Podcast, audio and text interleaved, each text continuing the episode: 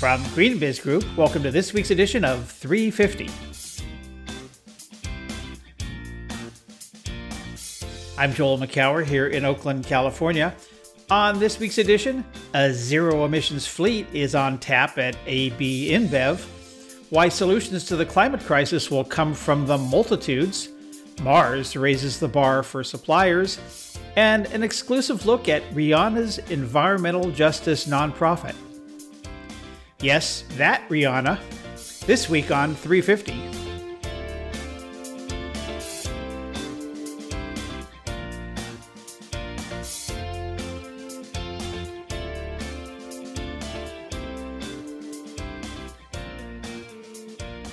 It's April 8th, 2022. Welcome to another episode of Green Biz 350. So glad to have you with us. Joining me from Midland Park, New Jersey, always with a song in her heart, is Green Biz editorial director Heather Clancy. Hey, Heather. Hey, Joel. How are you? I am doing just peachy. Uh, Peachy. Uh, beautiful spring here in uh, in the Bay Area. Uh, we actually hit uh, a couple days in the 80s this week, which is uh, Hmm. nice. Although it's going to go go back to the uh, low 60s uh, later on uh, uh, in the weekend or next week. But yeah, just uh, a little uh, mild case of spring fever uh, is hitting hitting here, and uh, I know uh, you can take stuff for that. But what I've been taking is mostly a bunch of hikes up in the uh, Oakland Hills and in the Mar- Marin Headlands, um, and uh, just been out there and enjoying the the view. I love So, the headlands. yeah. I used to hike there a lot when I lived out in the Bay Area. I, whenever I could, used to go up there. Yeah. Well, I know I know you're out and about as well, but you're also head down on on something that we like to call 30 under 30. Yes. Uh, how's that going? It- uh, when's it t- when does that come out? Uh, where are we? Yeah. Uh, how's it going? Yeah. Okay. So, first of all, shout out to all the alumni that listen to this podcast. We love you. Thank you so much. Um, the 30 Under 30 project, it is publishing on June 13th. And we are, it, it's an embarrassment of riches. It's one of these things where you have so many submissions, but you have so many really good submissions. It's super hard to pick. Uh, we had about, oh, I don't know, 350 this year, which is pretty extraordinary. And thank you, everyone who nominated yourselves or someone else. Um, but it's just the bar keeps raising. It's really hard to pick just 30 out of that, that amount. So we're all heads down with it. And um, I uh, excited though, really super excited. And this list recognizes rising professionals in sustainability, but but it doesn't have to. You don't have to be with a corporation. It's nonprofits. It's the whole community. It's the whole ecosystem of people, if you will, that that make sustainability happen and um, exciting. super exciting. We'll talk a little bit about the the rising bar. What does Mm-hmm. that mean? Um, uh, how is it rising? What does that? What does the latest crop seem to look like? Yeah, you know, it's just the things that these people have accomplished. I mean, really specific uh, projects that they've pulled off, new ideas that they've brought to their corporations, um, nonprofits that they've started, podcasts that they've started. I mean, it's just uh, the the interest and the the accomplishments. Um, it's not just resumes we're getting, which you know, as this profession matures, the the people are getting becoming more engaged, and also the managers, I think, are allowing um, I don't know if that's the right verb, but they're encouraging um, more action from everyone on their team, you know, not just the veterans, if you will. Um, and I just, you know, I, I don't want to give away too many things, partly because we haven't picked the whole list yet. But, um, you know, the other thing I would say is, uh, and this is something that, you know, I know will be addressed later in the uh, segment about Rihanna's foundation um, or about the foundation that she's supporting, which is the whole area of diversity and climate justice and having the right minds in the room. Um, this is a super diverse class already from a racial standpoint, from a geographic standpoint, from an industry standpoint, and also from a gender standpoint. So, yeah. Well, we've we've done a great job, I think, a pretty good job on on diversity in the past. Mm-hmm. So, and we can always up, up up raise that bar as well. Mm-hmm. So, I'm glad to see that that's in process. Um, yeah, I'm. Uh, so that's off in in June, June 10th. Uh, before that, I'm, I'm- 13th. 13th. June Yep. Mm-hmm. 13th. Sorry, So Monday the 13th. Uh, we'll be revealing that to the world. This is about our sixth or seventh year of doing this, I think. Seven. Yeah. Wow. Yeah. Um, Yeah. uh, I'm I'm excited in, in May for circularity. I really uh, I think that's going to be a great um, event in Atlanta, uh, and that's just shaping up so interestingly uh, in terms of the, the speakers and everything else. I hope folks will check that out. But I, I want to take uh, this moment uh, to uh, say adieu to the person who's been who built that conference and has been running it for the past four years. Lauren Phipps today is her last day at uh, at GreenBiz. She's going on to uh, to Yale, uh, a little school I've heard it's up. I think it's in your state somewhere. No, it's in No, it's in Connecticut. Connecticut. Connecticut. That's right. You're in New Jersey. It's all the same to me once you get Yeah. past uh, Chicago. And Uh, Oregon's just like California. oh my God, they're cringing in Portland right now when you sit to hear you say that. Uh, so, uh, Lauren has, uh, you know, came in with, and she was uh, actually on the sales team and built uh, the circularity event once we decided to launch that as a separate stand, a standalone conference. And really uh, made a name for herself uh, in the field. And I really want to salute Lauren and wish her well in her next adventure. I'm guessing it's not the last we've heard from her, certainly at GreenBiz, but but but also in the larger world of circular economy and and all of that. I think she's uh, going to continue to be a force. So, uh, Lauren, thanks for everything, and uh, we'll we'll see you uh, in your next adventure, whatever that is. So, anyway, our next adventure right now is the week in review.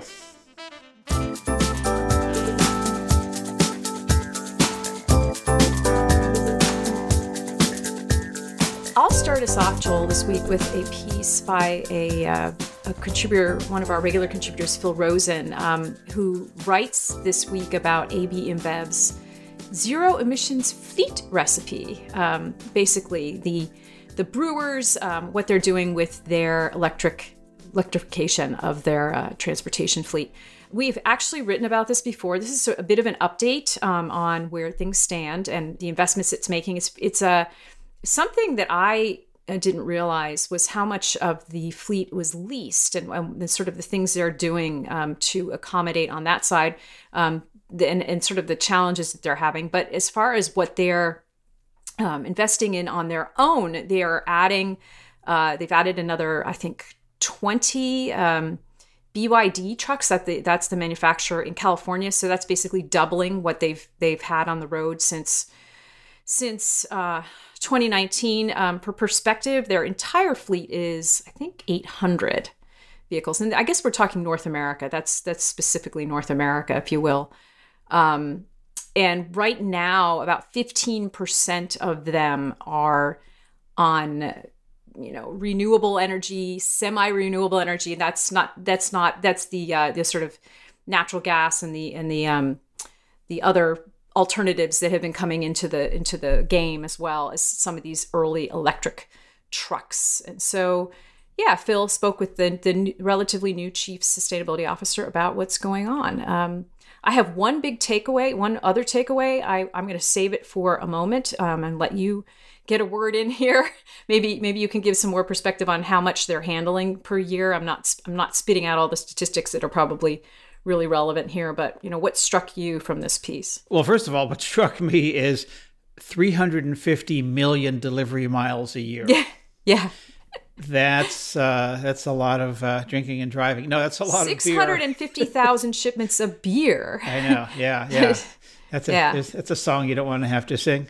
Six hundred and fifty thousand beer. Oh. There. it is. Stop. Right. So the the contracted amount, um, the, its own trucks are uh, handling about sixty percent of the total product, and contracted carriers are forty percent. So that's you know that's an area where they it's they're going to be slower to influence. So Yeah, but but I think this is it's not atypical these days that companies don't own their fleets or own all of their fleets. Mm-hmm.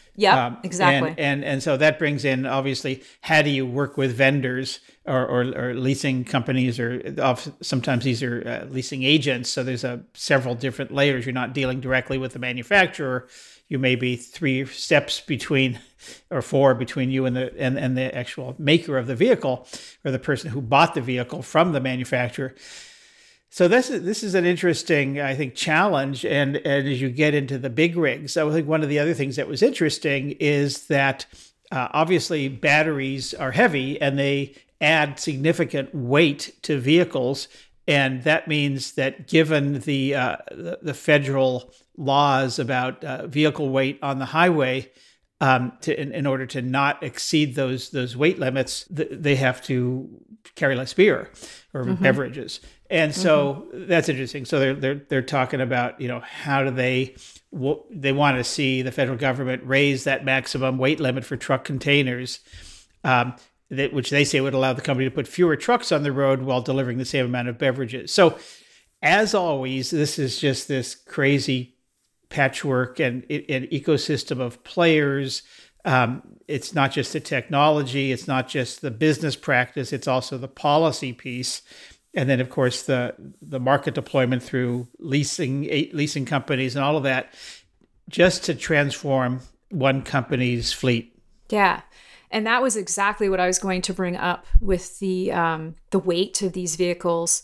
So i start wondering about things like whether this requires you to change your distribution strategy and have different points of distribution maybe slower like like um, shorter distances less weight you know, fewer trucks, I mean, more trucks rather, um, fewer bigger trucks, and how that plays out. So I kind of wonder if that weight issue also could play, you know, could force or more of a distributed um, distribution network, if you will. Yeah. So I mean, it's, um, the Amazon model. Basically, you've got all these smaller right, vehicles plying right. the neighborhoods and the, and the uh, I don't know how many different size vehicles they have. It's probably ten or 12 uh, mm-hmm. uh, that they use, uh, depending on how far it's going and and, and what they're if they're in, in a highway or in a city and they're in a small city or you know neighborhoods.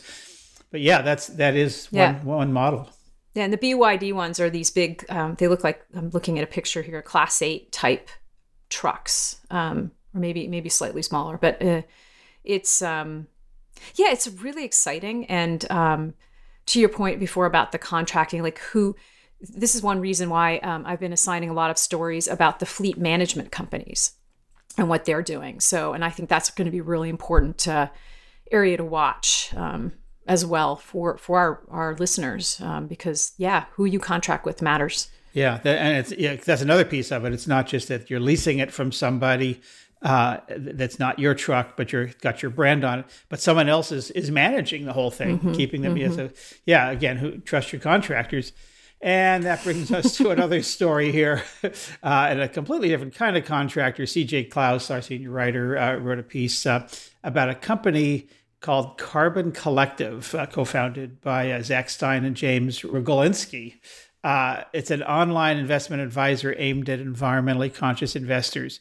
Um, I mean, I've heard this story before. Companies that you know, uh, particularly young entrepreneurs who want to uh, create something for their cohort uh, to make uh, sustainable investing easier. Uh, this is one where they started hearing from founders of other mission driven companies. I presume people who had significant chunks of cash, but also were starting, uh, uh, as we have 401ks uh, at, at, our company. Uh, things for their employer, employees and wanted to. Uh, a lot of these are, are climate tech or, as you say, mission driven companies who do not want to be putting 401k money into fossil fuels. Mm-hmm. And um, boy, this gets into a can of worms uh, uh, around ESG and, and how you label things. That's something that I've been working on. But uh, before I get into that, let me kick it to you. What did, what did you get out of this piece?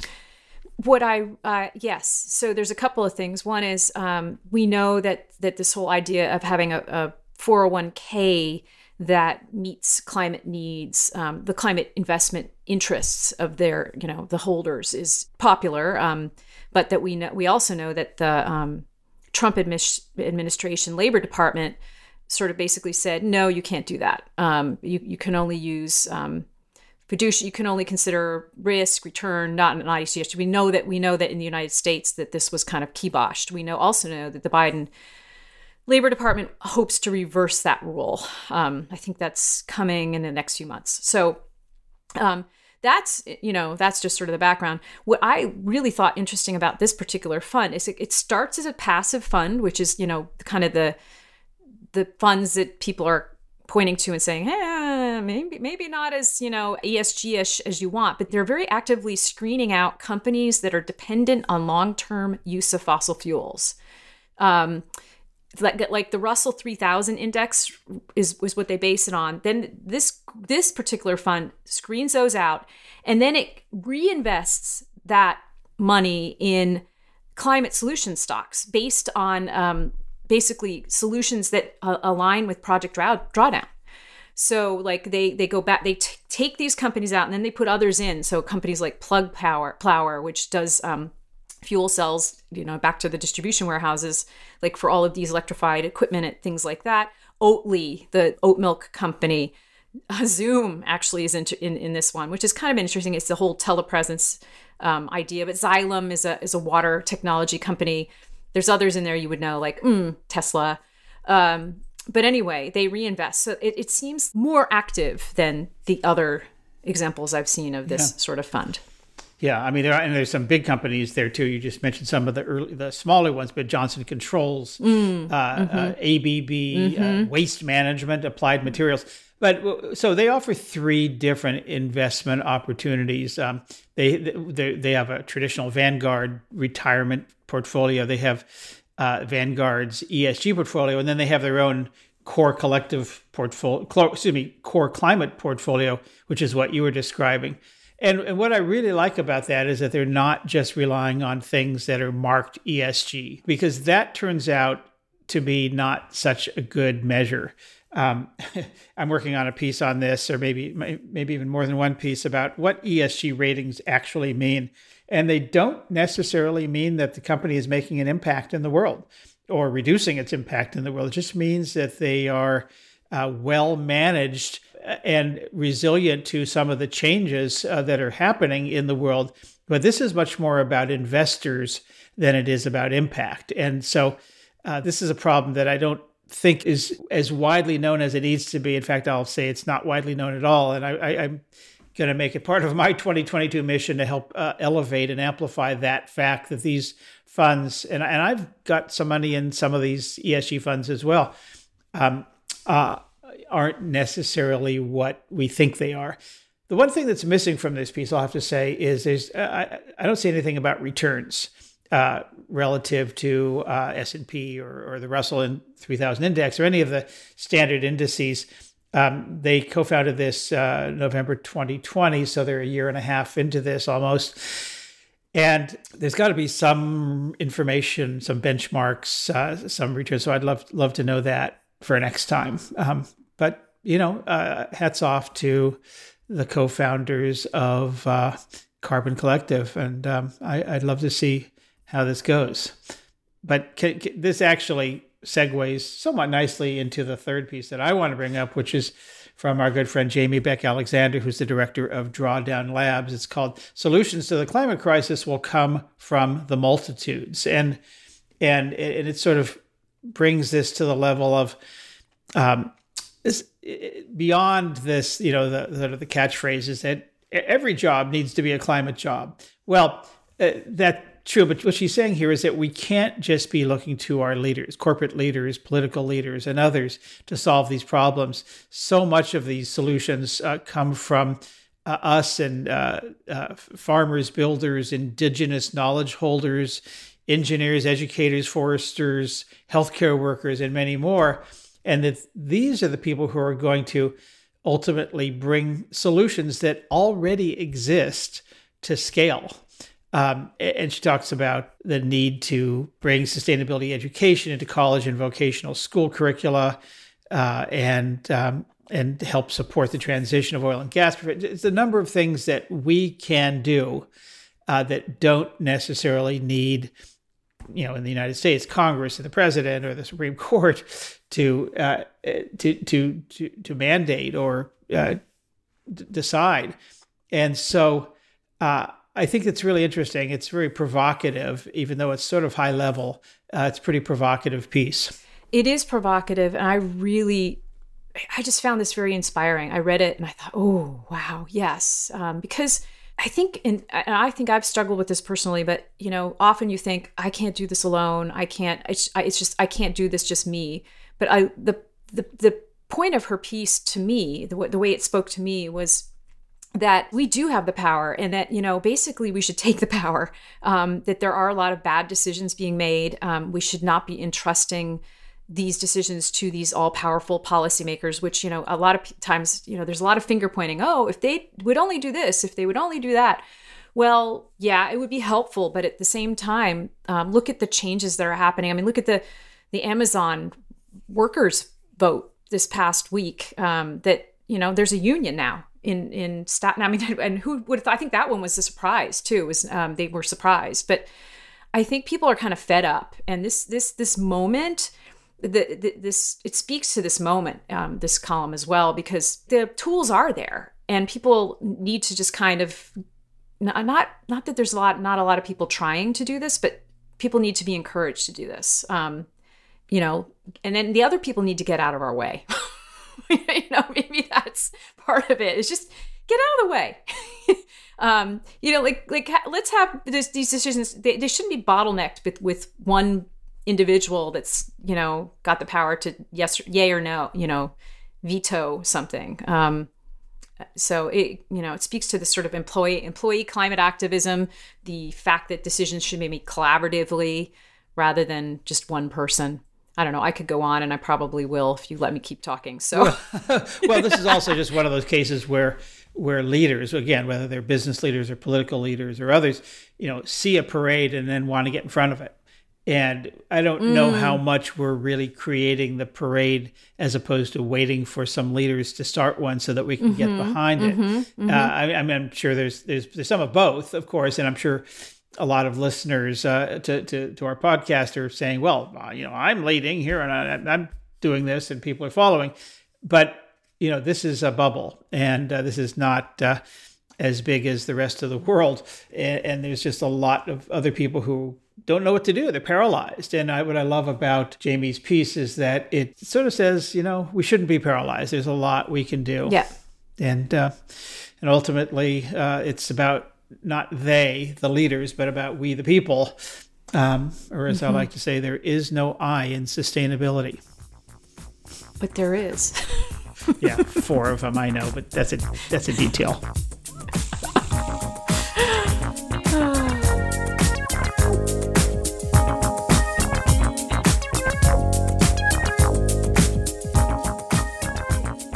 As you may recall, last year we launched greenbiz.org, a nonprofit dedicated to nurturing and empowering BIPOC professionals, that's Black, Indigenous, and people of color, to accelerate a just transition to a clean economy.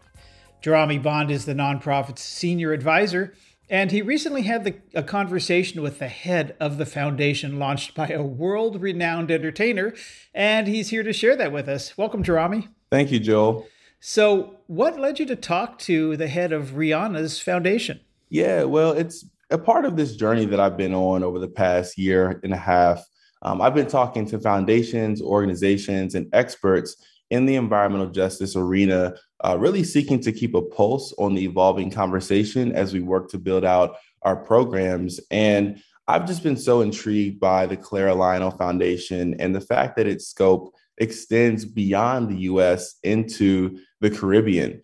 Um, we all know that uh, CLF's founder, Rihanna, she is a native Barbadian and global icon. Not only is she the best selling digital artist of all time, but also a renowned businesswoman and philanthropist. Uh, she started on this journey um, in 2012 when she launched the foundation. And eight years later in 2020, it was actually recognized as one of Fast Company's most innovative nonprofits. Um, so, since its advent, CLF has really been at the center of this conversation, shifting how the world responds to inequity and injustice. And so, I felt that having a conversation with Executive Director Justine Lucas would give us a really cool sneak peek into their strategic approach as we all collectively seek to dive deeper into this work. Great. Well, let's listen in. How are you, Justine? I'm great. Jeremy, thank you so much for having me. Of course, of course. So to kick things off, I'm curious to hear what does climate justice mean to you in 2022? Well, climate justice really is recognizing that the impacts of climate change do not affect people in the same way. um, the most marginalized and BIPOC will bear the consequences disproportionately, although they bear little responsibility for climate change in the first place. So climate justice was really advocating for, you know, the collective rights of groups such as indigenous people and people of color. And it embraces a human rights lens in the approach to reducing further climate changes. I mean, the reality is that climate justice means something different to different communities and in different geographies. And Indigenous people have long led efforts to mitigate environmental destruction, to challenge systemic injustices, and restore regenerative relationships with the land and with the water. And so this work isn't new, but how we define it and how we define it as CLF, it, it continues to evolve. And I think it's important that we continue to think about the, the definition as we work to get more people to support this notoriously underfunded body of work. Um, and it continues to evolve because there's new risks, there's new unjust practices happening in, in the world. And, you know, our work is is luckily we get to do such great work in the Caribbean, and there's some exciting co-creation happening by movement leaders there to come up with new de- definitions. So, I guess I would say, in conclusion, that climate justice's definition is is just continuously evolving. So, as this work continues to evolve, can you elaborate on CLF's mission, vision, and strategic 360 degree approach to addressing climate justice?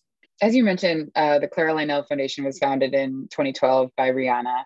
Um, she hails from the beautiful island of Barbados, and she named the philanthropy after her grandparents, which I think is really special. And our work is focused both on climate resilience and climate justice in the US and the Caribbean. And the climate resilience work falls under a pillar of what we call the Climate Resilience Initiative. And that work is working towards the goal of the Caribbean becoming a climate resilient zone.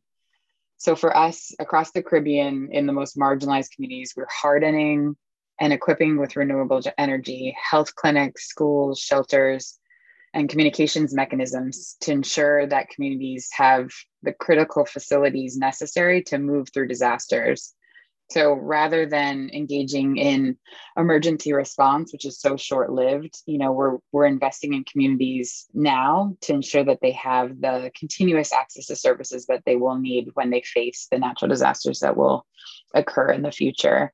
And then the other pillar of the work is climate justice, which, you know, for us, we've always worked on equity issues at CLF, but after the murder of George Floyd in 2020, you know, we had been engaging in a lot of racial justice grant making and we learned through our partners that climate justice was a priority. We learned through the climate resilience work we were doing in the Caribbean um, that there's an exciting movement of climate justice organizations happening in the Caribbean. And so we pivoted our strategy as an organization, and now climate justice is a, is a major priority of ours.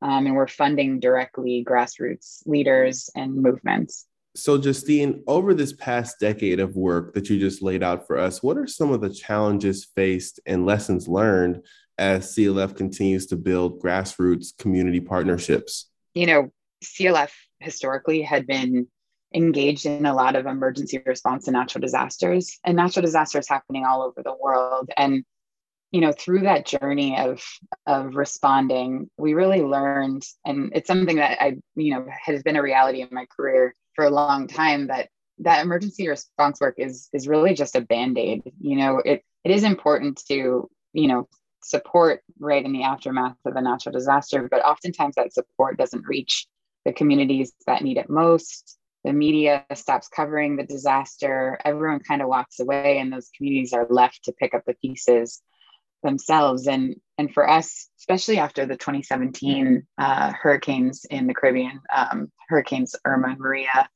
we were spending time on the islands and just meeting folks that were you know still year on year um, after the disaster still you know putting their health clinics back together and still you know helping st- still struggling to get communities access to these services. And we had this pivotal moment in puerto rico where we were at a reproductive health clinic and just hearing the stories of these women who had been trying to get the clinic back up and running for years and their struggle and the fact that that community didn't have access to those services it was it was really the realization that we needed to be investing in climate resilience and we needed to be doing it now so that these communities can withstand the natural disasters to come. So that learning learning from the challenges faced by these communities um, you know it really helped inform our strategy for for how we do the work. So justine i learned that recently in january in fact clf committed $15 million to 18 organizations across the us and caribbean focused on climate justice. Can you share a few stories around how partnering with your grantees has scaled positive impact Absolutely. We were really proud of this grant round. Um, I mean, the grants supported entities that were focused on and led by women, youth, um, BIPOC, LGBTQIA communities. And, you know, we were able with this grant giving to reach supporting leaders and organizers in seven Caribbean countries and nearly all 50 US states. Um, just amazing climate justice activists. And there were 18 organizations that were part of the grant round. And just to lift up a few, uh, one that we, I really love is Girls Care. It's a feminist climate activist movement in Jamaica. And they aim to create a space that empowers young women to advocate for gender justice in climate action and really safeguard the economic, social, and environmental rights of women in adaptation and resilience building efforts across Jamaica. So really love them and their work. And another organization that we were able to support was the Deep South Center for Environmental Justice. So it was an organization here in the US in the South um, that monitors environmental hazards in neighborhoods and develops strategic advocacy for policies and decisions that prevent and remedy unsafe environmental conditions. So a powerful org here in the US South. And then one that's more global that I'll highlight is the Black Feminist Fund. Um, and, and the Black Feminist Fund is led by leaders across Africa and the Caribbean. And really, their goal is to significantly increase the resources available to Black feminist movements around the world. So, three very different organizations, um, again, US and Caribbean, and we're really, really proud to support them all. Thank you so much for sharing those stories. Um, now, as we get ready to wrap up, I'm curious to hear um, as CLF continues to lead um, in the climate justice space, um, in your opinion, what posture must corporations, nonprofits, and foundations take to, in a similar way, accelerate impact? Well, given the fact that under resourced countries, communities of color, island nations are facing the brunt of the effects of climate change, I think there's two things um, that should be prioritized. First of all, I want to emphasize the need for philanthropic investment into climate resilience now. There's so much discussion in the space on adaptation and resilience, but there's still very little funding going into projects. So I think that's an important priority for funders. And second, I would say that funders must build partnerships with grassroots organizations, really acknowledging their deep understanding of what's necessary to achieve climate justice in their own communities we need to fund locally and lift up the work of these powerful activists and movements. Thanks so much for sharing that. This is incredible, Justine. Uh, you have painted an insightful picture for us, bringing us into your work, your learnings, and sharing a few examples of how a holistic approach can cultivate lasting solutions on a community level. Justine Lucas is Executive Director at the Clara Lionel Foundation you can learn more at claralionelfoundation.org. Thank you so much, Justine. Thank you so much for having me.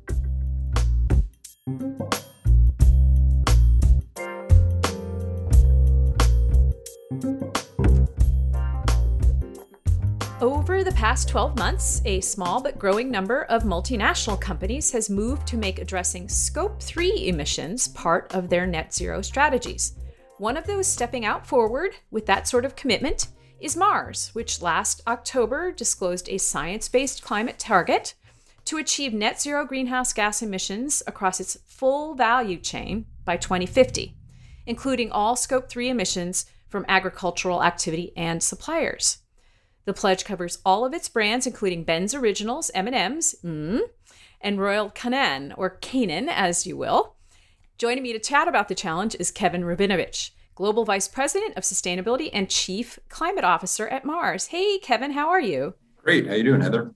Great, and it's wonderful to talk to you again. Um, it's been a while. It's been actually not that long because we saw each other COP, but uh, it's really wonderful to catch up again. Yeah, terrific. Happy to be with you.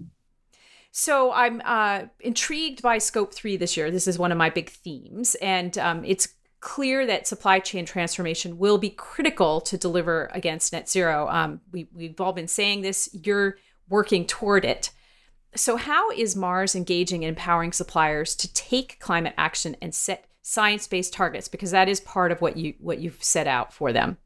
Yeah, absolutely, and and it, it's great that you're intrigued by scope three. We should we should all be intrigued by scope three because if we are just focused on scope one and two, which is in our direct control, we're we're not going to solve the problems we need to solve.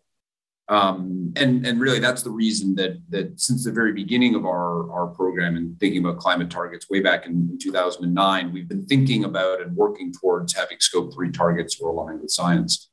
Um, for us, that is uh, about 95% of our entire footprint is in scope three. Only 5% is in our direct operations, thanks to the work we've done over the years.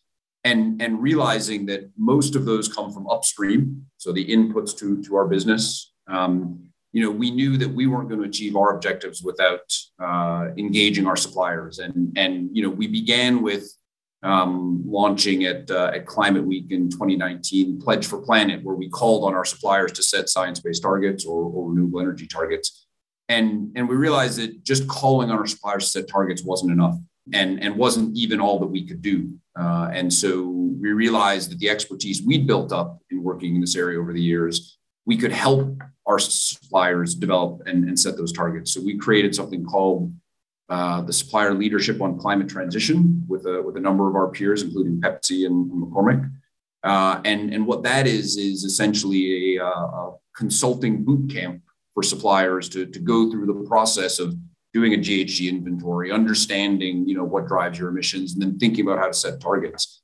And, and we're hoping and we believe that, that that catalyst will be what helps our suppliers not just get an ask from us as a customer, but actually get some real help and support from us as a customer in in driving towards a, a net zero future. So let's parse this a little bit. So uh, you've you've agreed to do this with your suppliers, and you have been engaging with them for a while. So what's the the response been? The, the sort of feedback? Are you dealing primarily with larger folks at this time, um, or you know what, what's the uptick been? Yeah, absolutely. So, so you know, we started out with three companies on the asking side, and that has now grown. Um, and we started out by engaging our our largest suppliers, and we've also started to expand out the, the invitation there. But but at this point, you know, we've got um, more than hundred uh, suppliers that have engaged in the process and are working their way through. It's a it's a five month course essentially that, uh, that that people go through, and so yeah, we've had a, a large number of suppliers across you know the various companies that are asking about this. And they they really run the gamut from from agricultural suppliers to packaging suppliers to logistics companies uh, and, and so really a wide range of, of suppliers. And and we have every intention of continuing to widen that out and broaden the invitation and you know the, the more the better. So this is an invitation now to do it. Is at what point does it become a mandatory sort of activity well, we've made it very clear to, to suppliers that this is uh, this is where we want our business to go, and this is what we're expecting of our supply chain in the future. And so, therefore, suppliers that are on this journey with us are are the sort of suppliers that we want to work with more in the future. Um, and you know, I think in the end, performance is really what matters. So, you know, what we're going to be focused on are are the suppliers that are doing the things to drive down the emissions that they can control in their business and upstream of them. Um, and and increasingly we will we will reward or, or value that um, as an important factor in, in purchasing. We already do in a number of areas, uh, you know, particularly deforestation. You know, we have reorganized parts of our supply chain to you know achieve and deliver zero deforestation objectives. And and one of the significant impacts of deforestation, certainly not the only, but one is greenhouse gas emissions. So managing deforestation out of your supply chain is an incredibly effective way of managing your greenhouse gas footprint.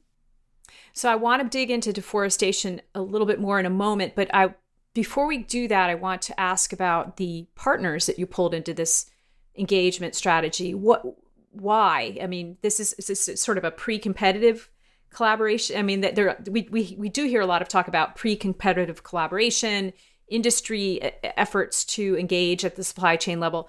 Why is that important, and what are you hoping to achieve with the the program you described? Yeah, I think there's there's a couple of reasons for it. So so one is um, you know in the food industry, for example, or, or really probably in any industry, you know almost every manufacturer shares suppliers with their competitors, right? So you know the same agricultural traders that supply us supply Pepsi and, and some of these other companies, and and so you know in that sense it it's more efficient and more effective for both of us to be asking our shared supplier the same thing right? If they have one Mars ask and one Pepsi ask and a different ask and a different, right? You know, ultimately their ability to do what we want is going to be diminished and diluted because of slightly different, different requests and, and asks. So that's a, in a way, that's almost sort of a tactical answer to the question. That the more strategic answer to the question is, we're trying to do our part and tackle a global problem and challenge here. And so there's there's sort of no level of adoption that is too high for for working on on net zero and science based targets. And so anything we can do that that pushes more um, suppliers or, or more companies down this path is good sort of in the broader sense and then again sort of in a narrow sense good for us because you know we are increasingly being exposed to the risks and the impacts of climate change um, you know and you can you can modify your supply chain to be net zero and cut your emissions radically but if the rest of the world doesn't, you're still going to be experiencing the impacts of climate change. Um, and so that risk management strategy really drives us to do as much as we can, as broadly as we can. Deforestation.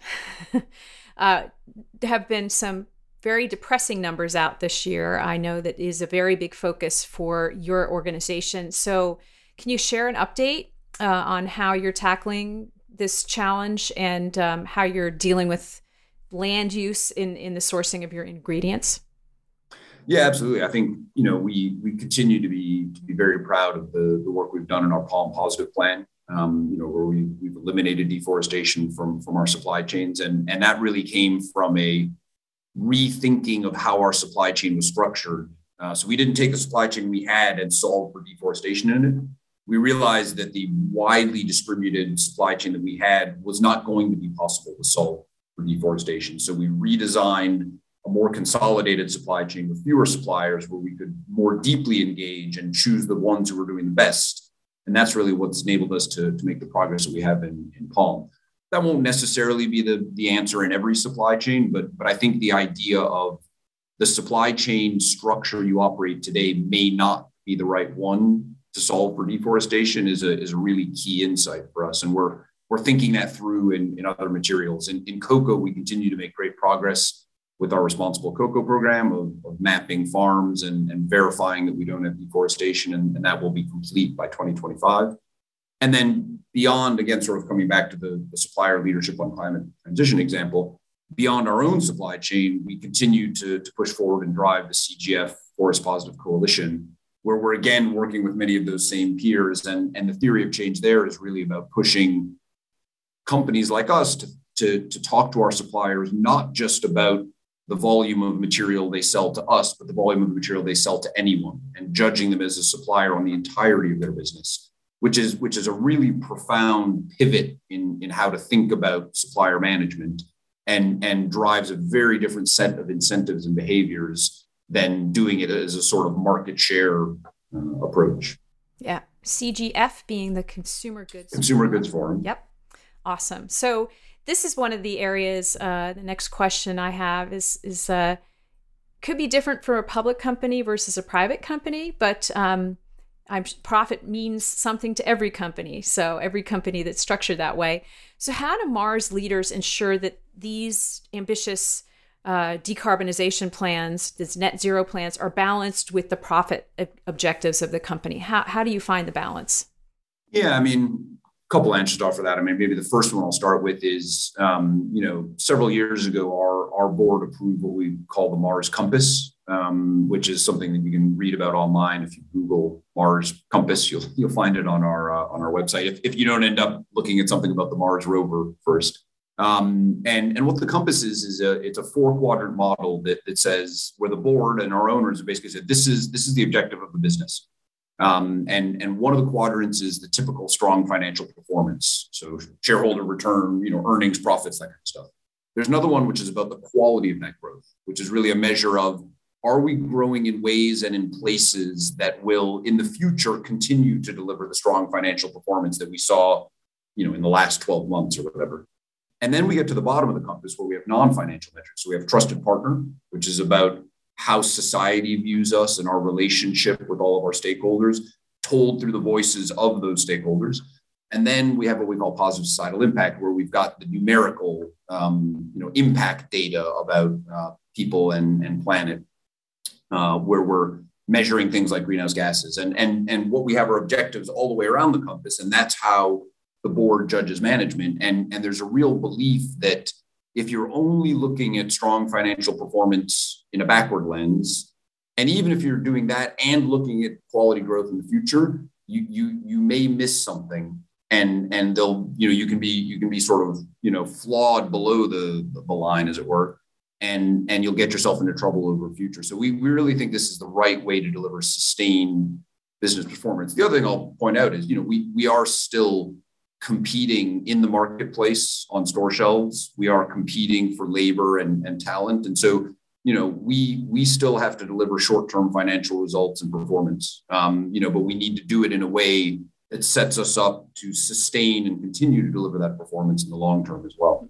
Mm-hmm, mm-hmm and that that also applies to the sort of short term versus long term view right that we hear about from a lot of companies they, they you, you, go to public company's earnings call and it's all about the quarter and um, you know many of our climate plans are very long term in, in, in, nature although there are short term milestones um, at least in the good plans um, exactly so how do you balance that I mean, I think that's the that's the role. That's our role as as managers of business. Um, you know, so so people people talk a lot about you know publicly listed companies and, and the quarterly earnings pressure, but those same publicly listed companies build factories, right? And and building a factory this quarter is a terrible decision from a financial point of view, right? It's money out the door, probably for three or four quarters while you're building it, and nothing comes back in but everyone's okay with it because you know that capacity is then going to produce goods you're going to sell for the next 20 years and so people will grumble about it but they're okay with it right and, and so i think we just need to recognize that these are not costs but investments um, like building a factory uh, where where you need to make those investments now to set yourself up for performance in the future one last question for you do you think being a private company gives you uh, any kind of advantage in in in this in this journey? Um, you know, how does being a private company help with what you're trying to achieve, uh, or and maybe how does it hurt? Yeah, I think I think having a um, having a small group of highly engaged owners is what makes the difference. Um, so, so we have the opportunity with with the Mars family, you know, as, as our owners, to have incredibly deep, detailed conversations about what our sustainability strategy is and why, and, and really be able to understand some of the nuance that maybe you just can't capture in, in one metric that that you know an, an analyst you know at, at, a bank has has produced. And and i think that gives us the ability to to make better smarter decisions because we can have better smarter conversations. And so i think you know again as someone who's only ever worked at a, at a private company here at mars you know, I think that might be the the opportunity we have that sometimes those publicly listed companies don't have is the ability to have that really sort of deep, nuanced conversation with with their owners about why some of these investment strategies are the right thing to do. Great. Well, thank you for joining us on the podcast. Really appreciate it. Yeah, yeah, great, uh, great to see you. Maybe I'll uh, maybe I'll see you at the next call. You just heard from Kevin Rabinovitch, Global Vice President of Sustainability and Chief Climate Officer at Mars.